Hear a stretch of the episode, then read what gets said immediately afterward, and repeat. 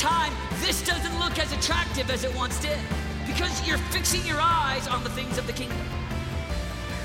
I'm just talking about a thousand that have a vision for their heart. They've got passion for God. They're leading intercession on their schools. They're set apart, consecrated under God. And they've got a vision and a mission for their life. How's everybody doing tonight? Well, I guess it's not night, it's afternoon. Y'all surviving all this praise and prayer and preaching?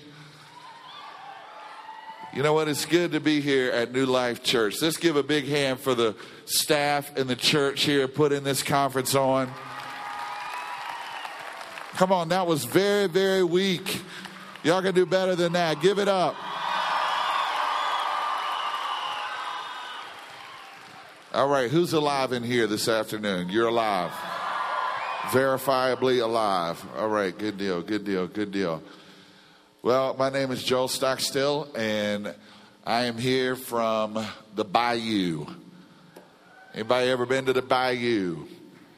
A couple of y'all, a couple of y'all.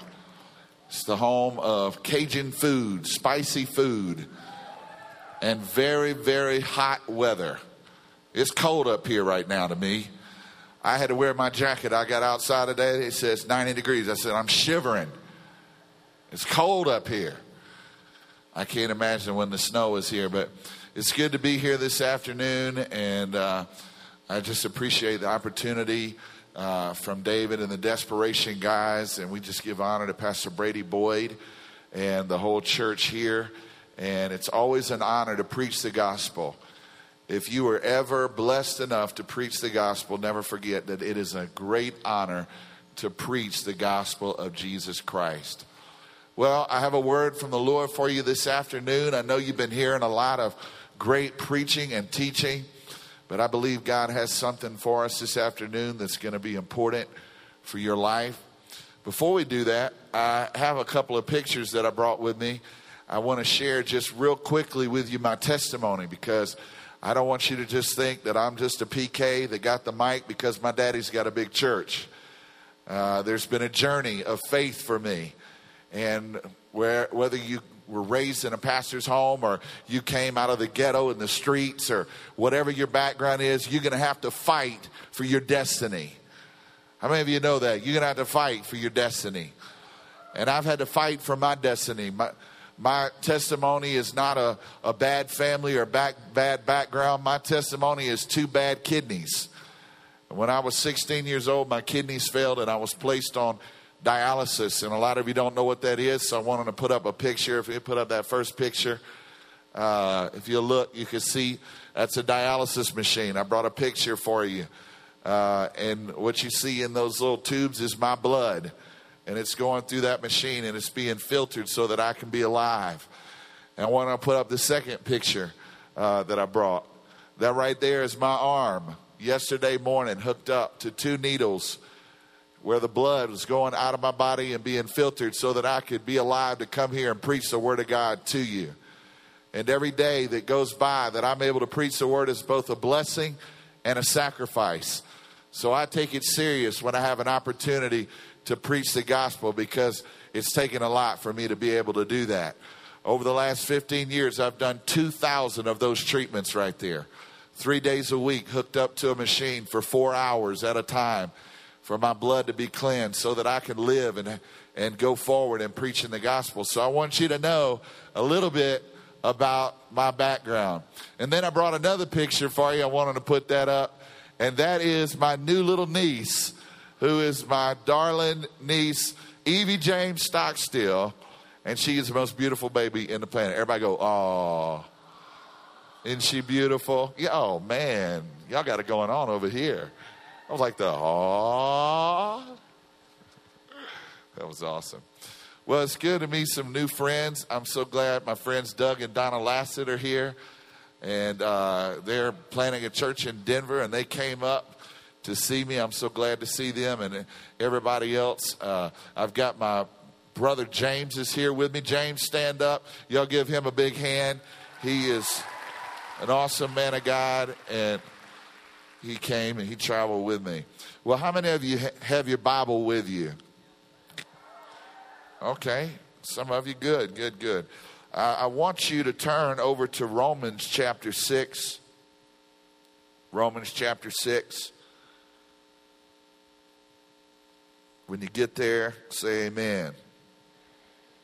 Amen. All right. Now, when you get there, I want you to keep your finger there, your bookmark, and I want you to turn over to Ezekiel chapter 18. Ezekiel 18. So everybody like, that's a book in the Bible? Yep, yep, yep. It's in the Old Testament.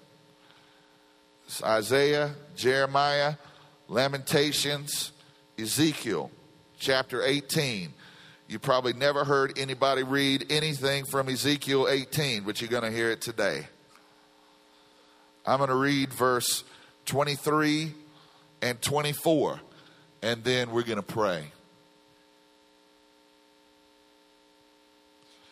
Do you think that I like to see wicked people die? says the sovereign Lord. Of course not. I want them to turn from their wicked ways and live. This is God talking. However, verse 24, if righteous people turn from their righteous behavior and start doing sinful things and act like other sinners, should they be allowed to live? No, of course not. All their righteous acts will be forgotten and they will die for their sins. Let's pray. Father, I thank you today for this wonderful opportunity to share with these thousands of young people who have gathered together to honor you and to be desperate for the person of Jesus. Lord, I thank you today that in the next time you're going to speak to them. I pray, Lord, that you're going to set them free from the powers of darkness and you're going to release them into the destiny that you have placed on their life. I pray, Lord, that you would anoint me to speak your word and you would anoint them to receive your word. We bind the devil, the thief who would try to steal the word of God, who would try to distract from the word going forth and hinder what God would try to do in this time. And Lord, we just thank you for everything you're going to do. We give you glory and praise. And everybody said, Amen. Now, this is an interesting two verses here. He says, Do you think that I like to see wicked people die? You know, God is saying, Listen, I don't like seeing wicked people die. I want them to be made whole. I want them to be made righteous. I gave the sacrifice of my son. As we were just singing that song, boy, I love that song. As the blood and the water spilled out on the earth, as Jesus died of a broken heart for all of humanity, there was provision made that no one should perish, but that all would inherit eternal life. Jesus gave his life because God, he, he has so much love for every person that he's created that he made provision through Christ Jesus. He said, Do you think I want to see wicked people die? No. He said, Of course not. He said, But also, let me tell you something. He said, When righteous people turn from their righteous ways and begin to act like wicked people, then he said, You know what? They're going to die in their sins and they're going to be judged. And maybe you're here today saying, oh, uh, duh, I know that, Joe.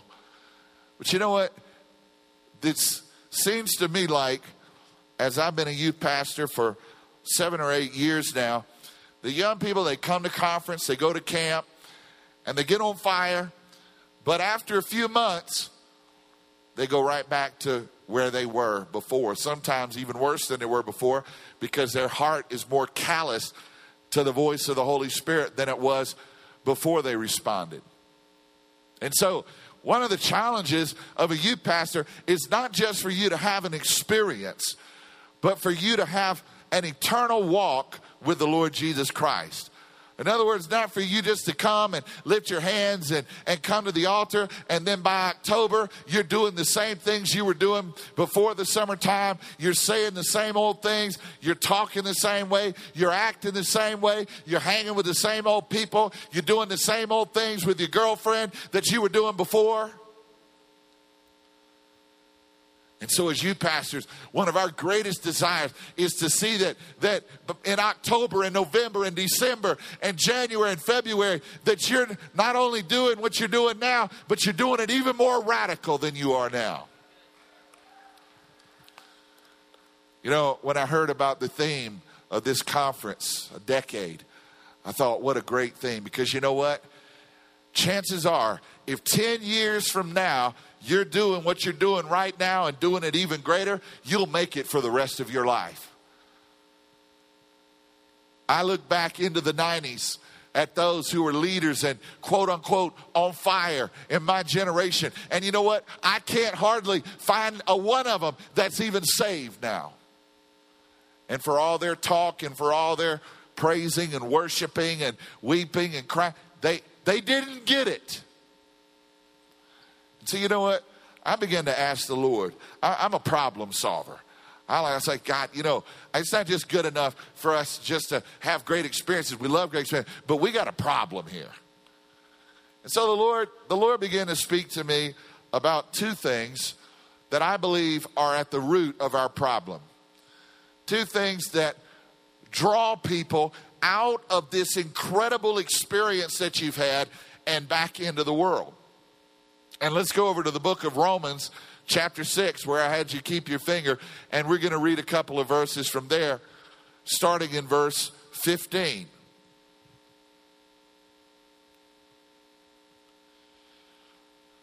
Well, then, since God's grace has set us free from the law, does that mean we can go on sinning? Of course not. Now, there's another, of course not. Here's God speaking again. Same God, speaking through a different vessel by the same Holy Spirit. Don't you realize that you become the slave of whatever you choose to obey? You can be a slave to sin, which leads to death, or you can choose to obey God, which leads to righteous living. Thank God. Once you were slaves of sin, but now you wholeheartedly obey this teaching we have given you. Now you are free. Somebody say free. Oh, say it louder. Say free. Turn to your neighbor and put your prophetic finger in their face. Say, You are free. You're prophesying over them. All right, right back here, right back here. Verse 18. Now you are free from your slavery to sin, and you have become slaves to righteous living slaves to righteousness. Hey, oh, but I'm not a slave to anything. I'm I'm free. I'm under grace. No, you're either going to be a slave of sin or you're going to be a slave of righteousness. You're either going to choose to obey the world and the prince of this world, or you're going to choose to obey the king and be a part of his kingdom. So either way, you're going to be a slave. You, that's what this says right here. I didn't make that up. I'm just telling you what the Word of God said. It said you're going to be a slave of sin are you going to be a slave of righteousness? Slave of sin leads to death. The devil's got all kind of things for you. Young lady, he's got premarital pregnancy in store for you. Young man, he's got a lifetime of addiction to lust ahead for you. He's got every kind of confusion in the world planned for you out there. He's got I kissed a girl and I liked it out there for you. He's got the lie of homosexual, homosexuality out there for you, young man. He said, Oh, you were just made that way. No, you're not. He's a liar and the father of lies. And so the devil is going to do everything that he can to get you to be a slave of sin. And say, Oh, there's nothing wrong with listening to secular music. That doesn't really affect me. Well, you're fooling yourself. It does affect you. Whatever you hear determines who you worship. And if you hear music that was spawned by the devil, you'll end up worshiping the devil. Oh, it's quiet in here right now. Well, I don't agree with that. Well, let's see how long you last. We're talking about a decade here. I came here today to help you end up 2020 to look back and say, I was at the Desperation Conference in 2010 and God got radically a hold of my life and I have never been the same. That's right. Hallelujah. So he said, You're going to be a slave of something. You're going to serve something. Jesus said, You can't serve two masters. You'll love one and you'll hate the other. When I hear the same young people who were all gung ho and up front, dancing and shouting, six months later, I don't feel like going to church. Uh, we love one and we hate the other. I don't want to read my Bible. I don't feel like praying. I don't want to be a part of it. I don't want because they've come back under the subjection of the master, the slave master of this world. He's the Pharaoh of this earth. His name is Lucifer, known as Satan or Beelzebub. And he wants to master you. He wants to be a slave driver. He not only wants to hold you in bondage and steal, kill, and destroy your life, he wants to drag you to the lake of fire where he is inevitably going. Verse 19 because of the weakness of your human nature.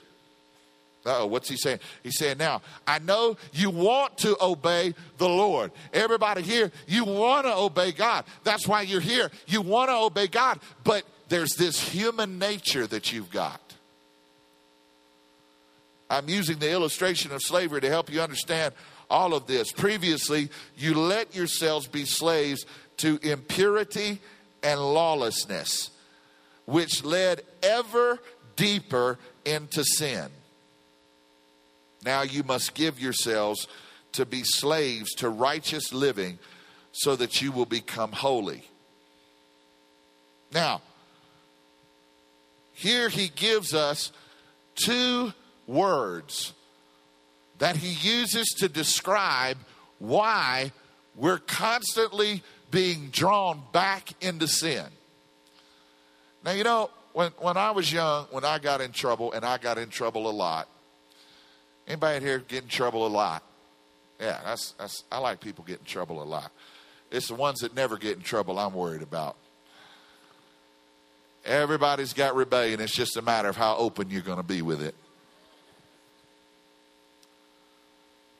Solomon said, There's foolishness bound up in the heart of a child, but the rod will drive it far from him. Isn't that what it says? He doesn't say in some child, some people there's foolishness. Everybody's got foolishness. Everybody. When I was young, I would get off in this stuff. You know, one time we, we got loose with a Red Ryder BB gun and shot the neighbor's window and it crashed in and we lied about it and got busted, of course, and got in big trouble. And so my parents invited me to have a time out in our flower beds ministering to the weeds. Anybody in here ever been pulling weeds before? Yeah. Anybody enjoyed it? Was it fun? Oh, come on. You know you like you don't like pulling weeds. And so I had a I had a brilliant idea of how to kind of have a shortcut. And that was I'm going to get the weed eater out.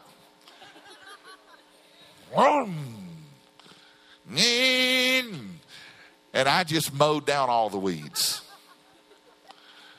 So after about 15 minutes, me and my brother went back in. Said, Weeding's all done. Mom said, It is. I said, Yep. It's all done. Go out there and see for yourself. She said, Well, all right. She went out there to look. Sure enough, the weeds were gone. Well, about four days later, guess what? The weeds were back. Because when you cut the top of a weed off, all you've done is just delay its growth if you don't get the roots out, you've not done anything. You think you did, but you really didn't do anything. And a lot of times, the enemy is not concerned one bit with you having an experience if all that's happened is a spiritual weed eating in your flower bed. Because he knows that the roots of sin are still there. And if the roots of sin are still there, then it's just a matter of time before the same old things start popping back up. And you know what? There'll be nothing you can do about it.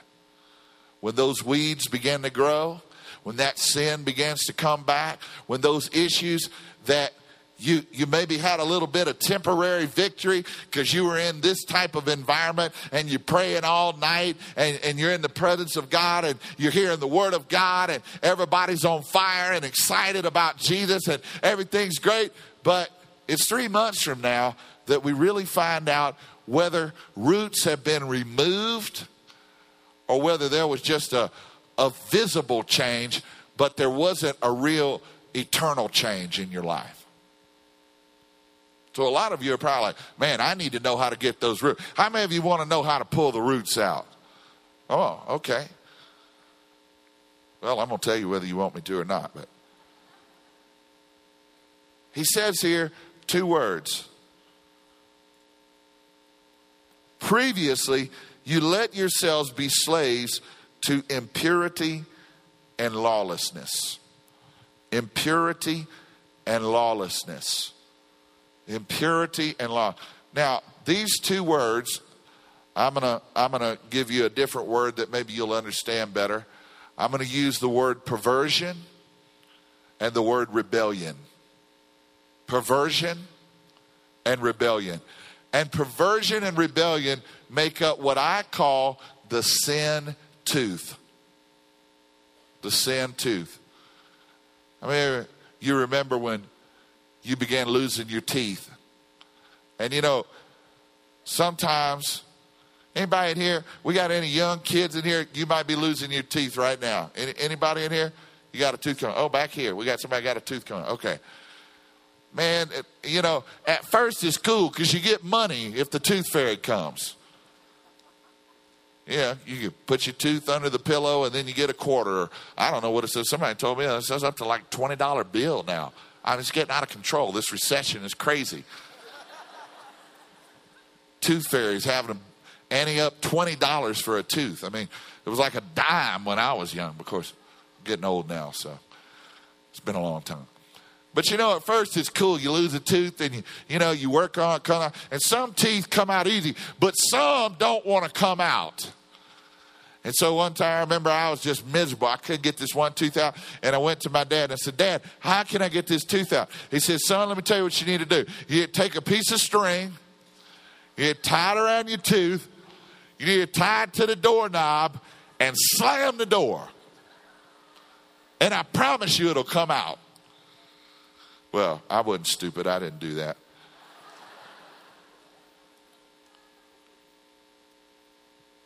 That's a joke, by the way, anyway, just, just in case you didn't know.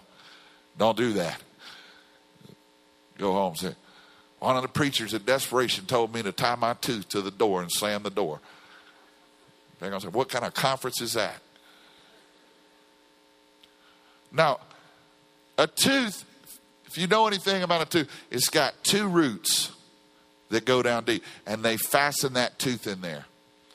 And that that root is what keeps that tooth intact. And if you want to get that tooth out, you got to pull the roots out. The reason why I call it the sin tooth is because whenever we think about getting a tooth pulled out, we think about what? Pain. Pain. Because you know what? To get these two roots out of your life, it's going to be painful. I wish I could come in here today and give you a big powder puff message and get you all hyped up and pumped up. That's not my anointing. Other people can do that. I came to bring pain today. Come on.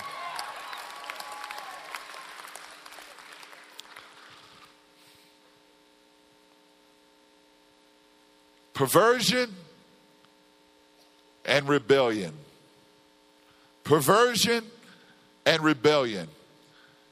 Every single one of you in here are going to have to defeat these two strongholds that have attached themselves to this generation, and they must be uprooted and cast out of your life for you to ever be truly done with sin and to truly be a son or daughter of righteousness. The good news is, I don't just know the problem, I know the solution. Perversion, let's start there. He says impurity. Perversion.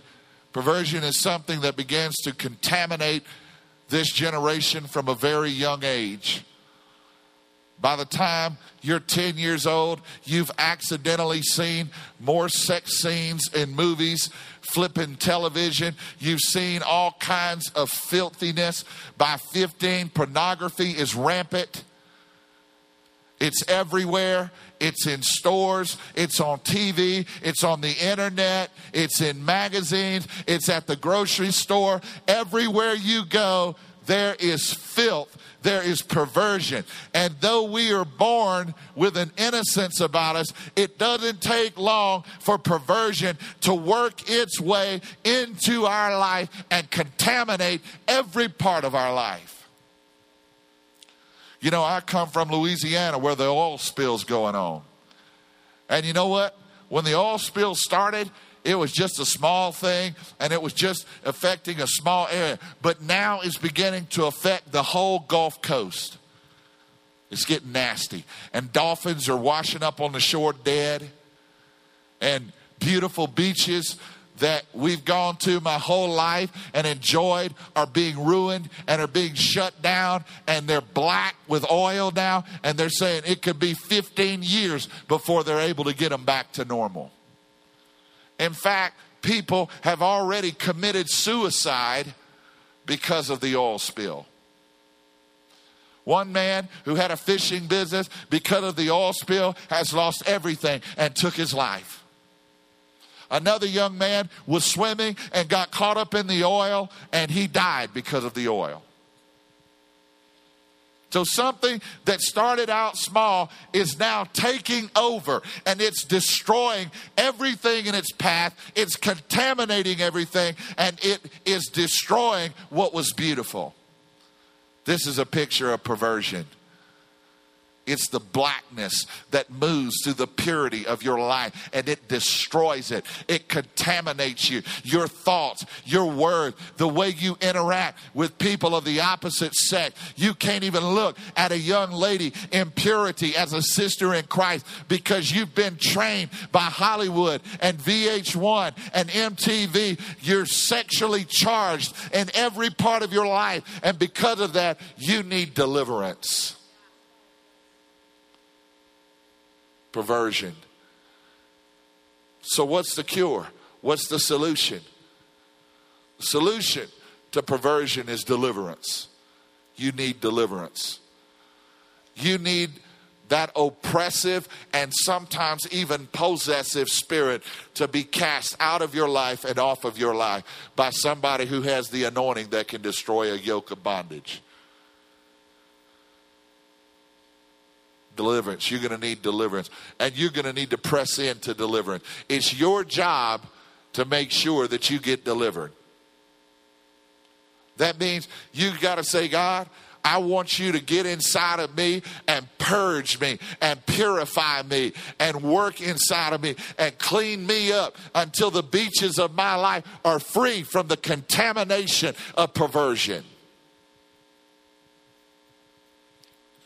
Part of your deliverance is going to be you pressing into the things of God. Another part of your deliverance is going to be disconnecting from the things of the world. Young ladies, don't think you're going to go and watch Twilight and see a bunch of horny teenagers running around biting on each other as werewolves and vampires, and that you're not going to be overtaken by a spirit of perversion.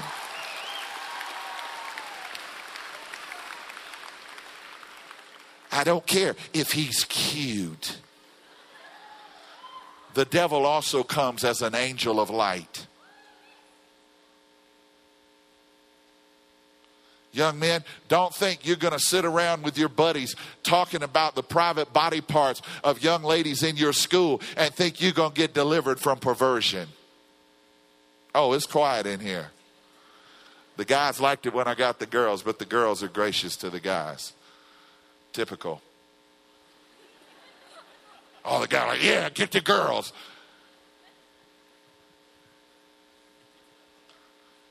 Your deliverance is not going to be an easy one. It might be painful. Those of you who are young, six, seven, eight, nine, ten years old, I'm going to give you the words of Solomon, the wisest man who ever lived other than Jesus Christ. He said, Above all, guard your heart, for out of it flow the issues of life.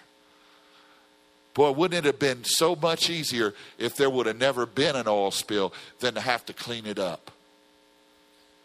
The best solution is never allow a spirit of perversion to come in. But unfortunately, for so many of you, even 10, 11, and 12 years old, you've already been contaminated by the filth of the world. And there's got to be a cleanup, and there's got to be a abstaining from the things of this world. There's got to be a disconnect. There's got to be a purging. There's got to be a purifying. There's got to be a deliverance from a spirit of perversion. Paul said, This is why you keep going back into sin. This is why you keep getting back into the same old mess. This is why every year you have to come to the altar on the first night and get saved all over again and repent again and shed more tears. Is because you have not pulled out the root of perversion.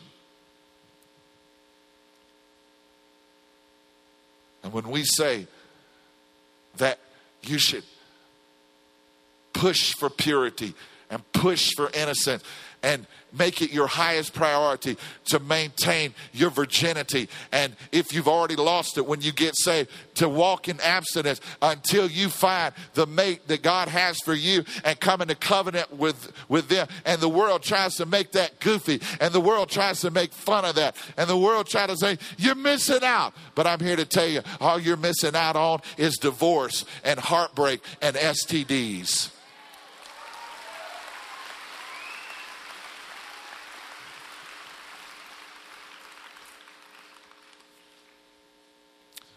The second root of the sin tooth, he says, You let yourselves be slaves to impurity and lawlessness. Lawlessness. I like to replace that word with the word rebellion. Lawlessness is what Lucifer had inside of him when he said, I will ascend above the throne of God. I will become like God. I'll be calling the shots from now on. I'll do what I want to do. I'm in charge. You know, if you want to defeat perversion, you got to get transparent. You better go to your youth pastor or you can go to your parents. You need to go to somebody who's mature in the things of God and say, I'm struggling in this area of perversion. Be honest, be open. Transparency is the perversion killer. But when it comes to rebellion, we have to go to it, we have to resort to different tactics. Just as deliverance is needed to uproot perversion, discipleship is needed to combat rebellion. Because you know what? One spanking never cures a child from rebellion. It's a walk, it takes time. I wish we could have one altar call and you be free from rebellion, but it doesn't work that way. Time has to be taken to form your will and for your will to become broken before the Lord. Jesus said, Fall on the rock and be broken, or it will fall on you and crush you. You know, if a parent refuses to form the will of their child, the policeman will. Except instead of it being a spanking or punishment, it's sitting in a jail thinking about what you've done. It's being handcuffed and brought to a penitentiary, penitentiary so that you can think about how much you could have combated that at an earlier age rebellion. The Bible says that rebellion is bound up in the heart of a child. Ephesians chapter 2, verse 2 tells us that we were born with rebellion in our heart. Perversion is something that comes in from the outside and contaminates us, but rebellion is something that we're born with. It's a lot more undercover. It tries to fly under the radar. It tries to say, you know what? I might listen to you now, but there's coming a day where I'm going to be free from you.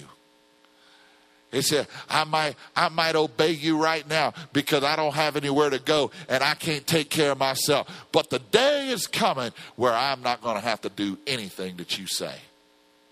That's rebellion. Rebellion is when your parents say, hey, make your room, and something inside of you says, I don't want to. Rebellion is when your parents tell you to take out the trash and you don't do it because you're watching your favorite show and you quote unquote forgot. No, you didn't forgot. You just didn't want to do it and didn't do it. Rebellion. And that's where we need discipleship from our parents first and foremost. And thank God for godly parents. My parents loved me enough to whip my butt every day. Hallelujah. You know, we got a term, a scientific term for people who have gotten a whipping every day. It's a gluteus minimus. My dad broke so many paddles over my back end, there ain't nothing left to this day. And you know what? I would rather get spanked every day and be the man that God has called me to be than fly under the radar and be a total disappointment and train wreck in my life because my will was never confronted. And rebellion is uprooted as the will is confronted. Parents, don't grow weary in correcting your children. Parents, don't fall prey to the customs and the trends of a pagan society that we find ourselves in that said, oh no, you can't spank your children. You know, one thing I, I thank God for in Louisiana is not only can we spank our children, we can spank them in public and we can swap around and spank each other's children.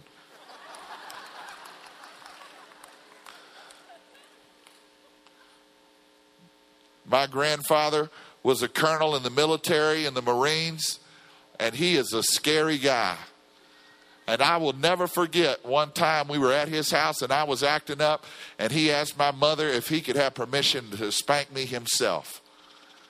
And that was a whipping I have never forgotten.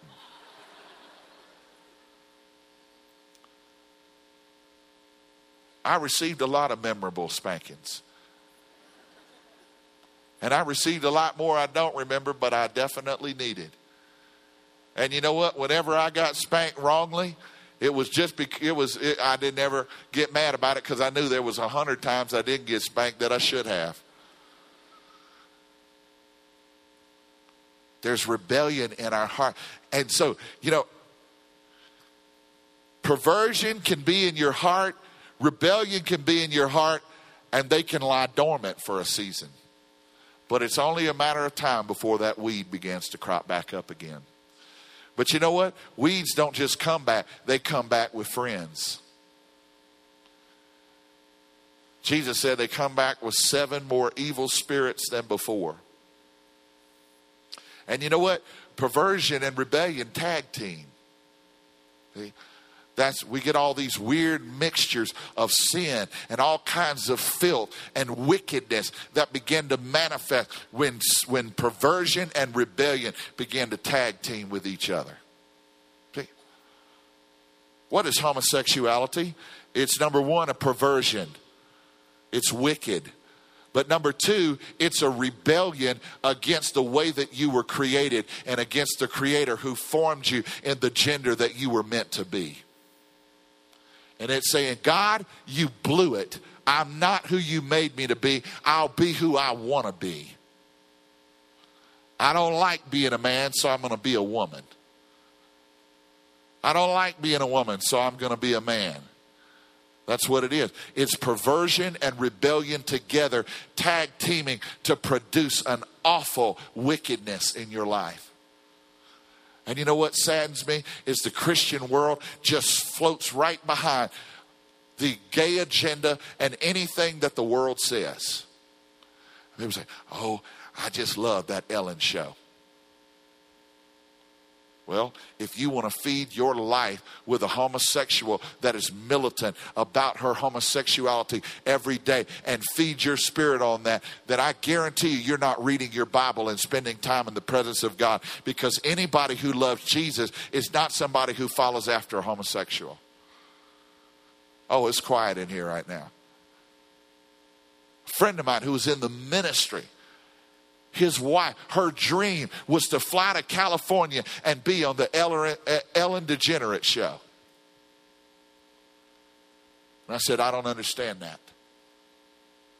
I said, I don't want to be around anybody who glamorizes and glorifies a perversion and a rebellion against the Jesus that died for me. I want it out of my life and I don't want to be anywhere near it. And some people just want to play around with things. You know, well, it'd be like say, hey, we're just going to have a little oil spill.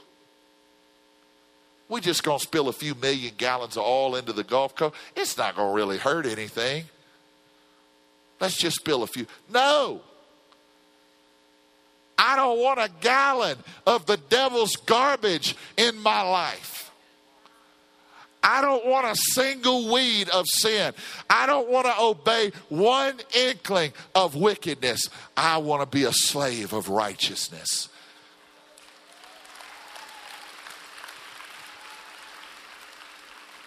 What, what time is it? I can't see that clock. 25 till. I don't want anything in me that would grieve my Jesus. Let me tell you something. I've been to hell and back so many times I could be a tour guide. Three years ago, I, li- I lost my beautiful wife to cancer. I buried her. Fought nine months, and next thing I know, the, the love and the joy of my life was taken from me. I know what it means to suffer. I know what it means to have pain in my life. I know what it means to want to get bitter at God and say, God, why have you allowed this? Maybe you were molested. Maybe you've grown up in a divorced family. Maybe life has dealt you what you think is a bad hand. Let me tell you something. We could get up here and go toe to toe about a bad life, and I'll put you to shame. But you know what? That has nothing to do with the fact that Jesus laid down his life for me, that Jesus shed his blood. You know who didn't do anything? Jesus. You know who didn't deserve the cross? Jesus. You know who deserved the cross? Me but he took my place. He paid a debt that I could not pay. He said, Joe, I'm going to lay down my life so that you can be free from perversion by my blood and by the power of my spirit. You can be set free from every unclean spirit and you can walk in holiness and purity before me. That's right.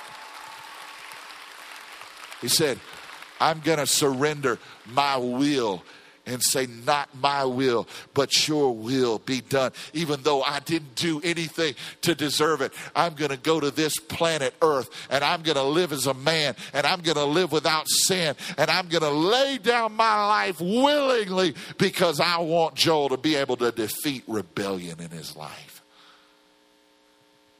I want to be a slave of righteousness. A slave doesn't have any say so over their life. They don't say when they get up. They don't say when they go to sleep. They don't say when they eat. They don't say what they eat. They don't say what they like to do, what they don't like to do. They don't have a say so in any area of their life, including who they marry. And if you're going to be a slave of righteousness, that means you don't get to do what you want until, what, until you want what he wants for you. That's what it means. It's a, well, I don't want to do this. Well, I don't like that. Guess what? Get a ladder and get over it. Because you're going to be a slave to something.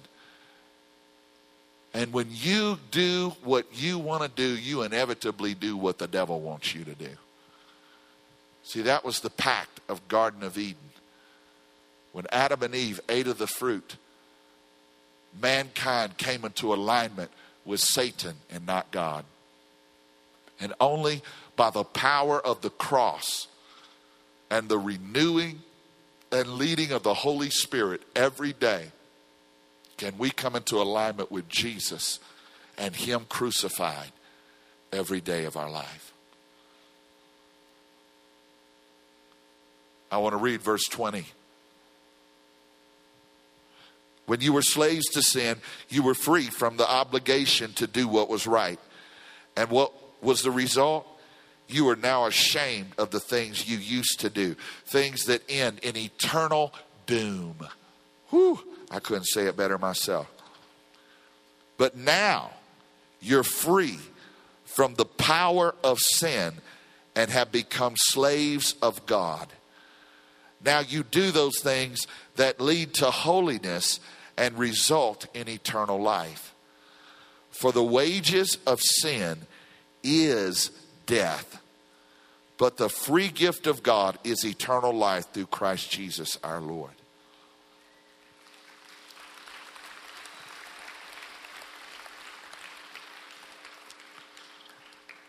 You say, Joel, how do I know when I've got those roots out of my life? because you're going to go through intense pain. It's going to be painful.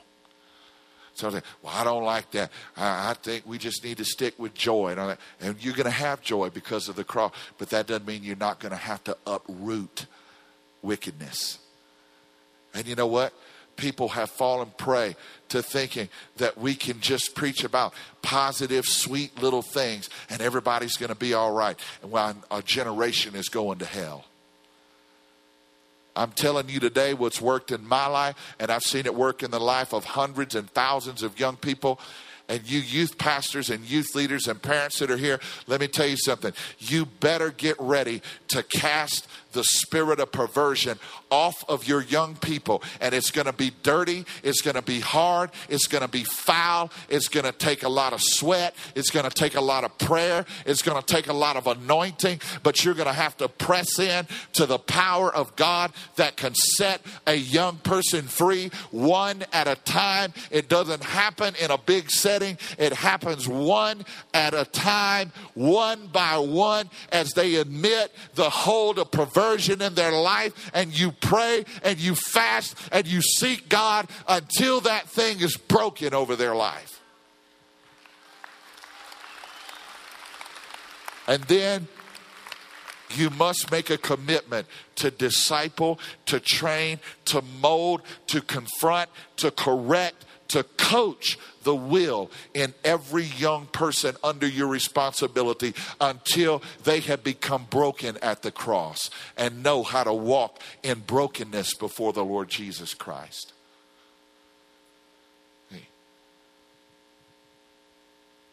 I've watched many youth pastors have Wednesday night service, have some lights, sing some songs, do a cool video, have some preaching, go home and lose a whole youth group. I had a great youth pastor in the 90s, but you know what? 90% of everybody in our youth group didn't even make it to 20 serving God because we didn't understand these things. And now that we do understand them, we're responsible for it. And you know what? God has enabled me to build a ministry, not because of my great preaching, not because of my brother's great worship, not because of a big budget, not because of a megachurch, but because of setting young people free one at a time. I'm going to end with two stories. One of a young lady from Africa. Her father was a prime minister. A coup came in, killed him. They fled for their life and they lived in a barn for two years until they were able to slip across the border and make their way to America. Somehow they ended up at LSU in Baton Rouge, a family of eight seven children and a mother. And the oldest of those children showed up at a service of mine eight years ago. She came from thousands of years of demon worship, of demonic possession. And every Thursday night, she came forward at the altar call. Not for salvation, but for deliverance because she knew she could not serve God long term without deliverance. And the demons that had inhabited and controlled her family for thousands of years were, were confusing her mind and possessing her soul. For three months, she came every Thursday night up to the altar, and we would pray and we would we would try to cast the devil out of her and we would pray and then we started fasting and we began praying and my armor bearer he would pray. I gave up several times. He kept praying. We prayed for three months for her deliverance and finally something snapped we knew it when it happened. There was a freedom. It was for freedom that Christ set us free. But many times we have to press into that freedom. She got free. Amen. But that isn't the good part. The good part is this she became full of the Holy Spirit she began to be discipled by one of the young ladies in our youth group. And today, Doug, she has 500 girls under her who she has won to the Lord and discipled. She has 30 leaders that she's raised up, all because she got truly set free. And now she's married to a man of God and is pregnant with her first child. All of her brothers and sisters have been saved. Her family has been radically changed because one young lady pressed in to her deliverance.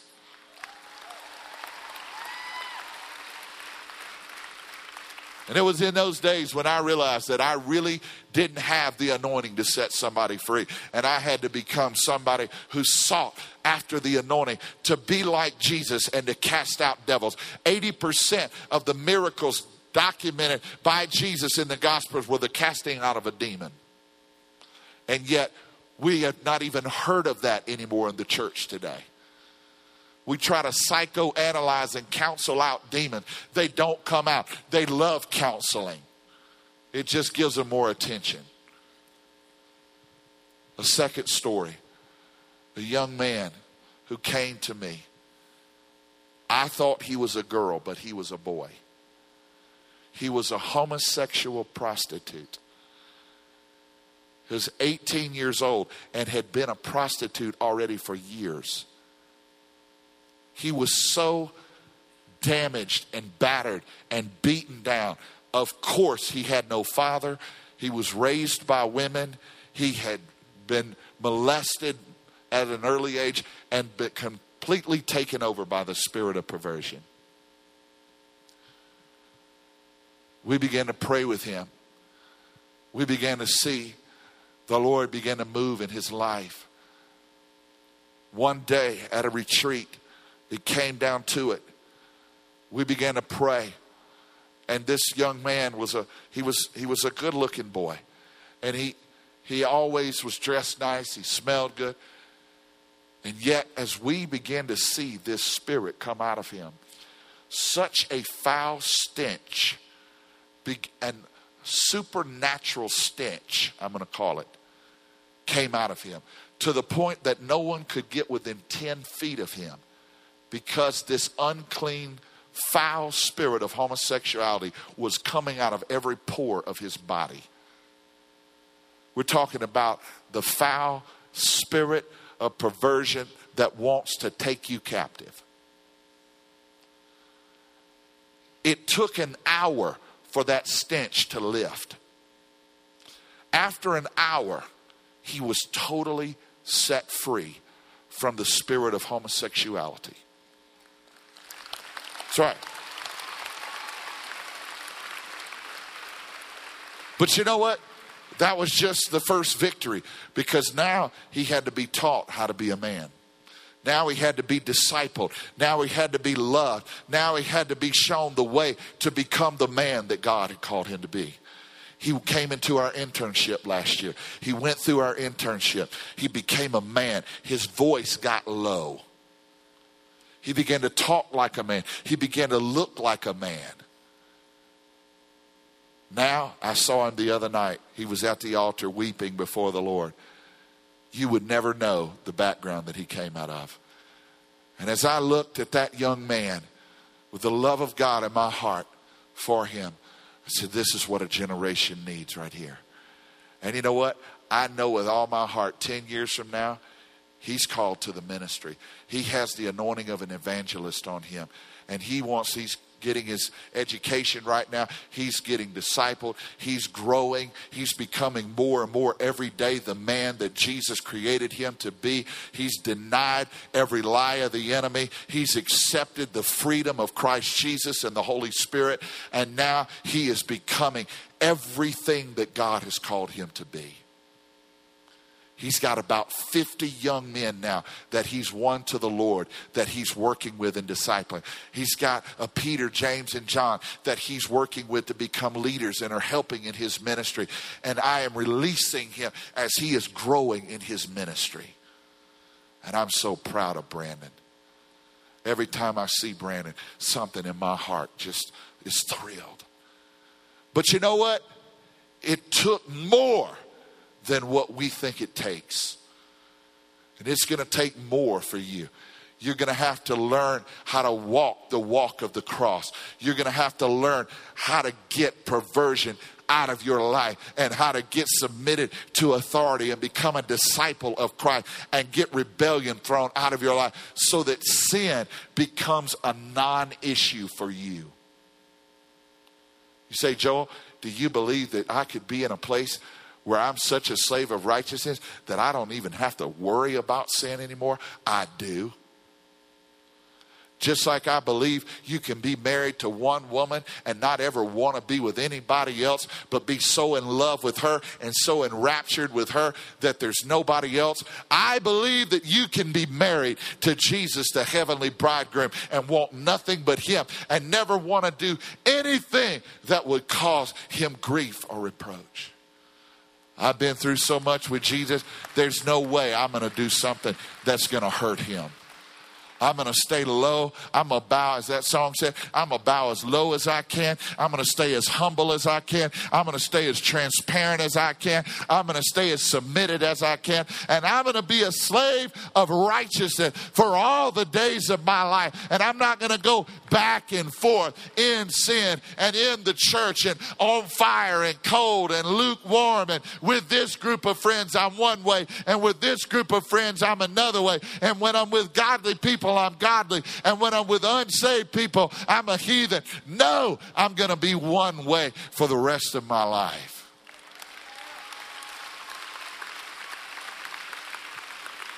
Everybody knows that song, Hillsong saying, One way, Jesus. There's only one way for me. It's the narrow way that leads to eternal life. And few are they that find it, but broad is the way that leads to destruction. And many are they which choose the easy way. That's what my Bible says. And for every religious spirit say, oh, it don't take all that. Well, you just go the easy way and see where it ends up. The sad thing is, when you get there, it'll be too late to try the alternative. Many are they in fact, I've got to read that verse as we close. I feel I must. Matthew 7. I don't want you to think I just made that up because it sounds good with my message. You can enter God's kingdom, Matthew 7 13, only through the narrow gate, which is Jesus Christ and Him crucified. The highway to hell is broad, and its gate is wide for the many who choose that way. But the gateway to life is very narrow, and the road is difficult, and only a few ever find it. If you'll get perversion and rebellion out of your life, you'll be the person God called you to be. And over time, this doesn't look as attractive as it once did because you're fixing your eyes on the things of the kingdom. I'm just talking about a thousand that have a vision for their heart. They've got passion for God. They're leading intercession on their schools. They're set apart, consecrated under God. They've got a vision and a mission for their life.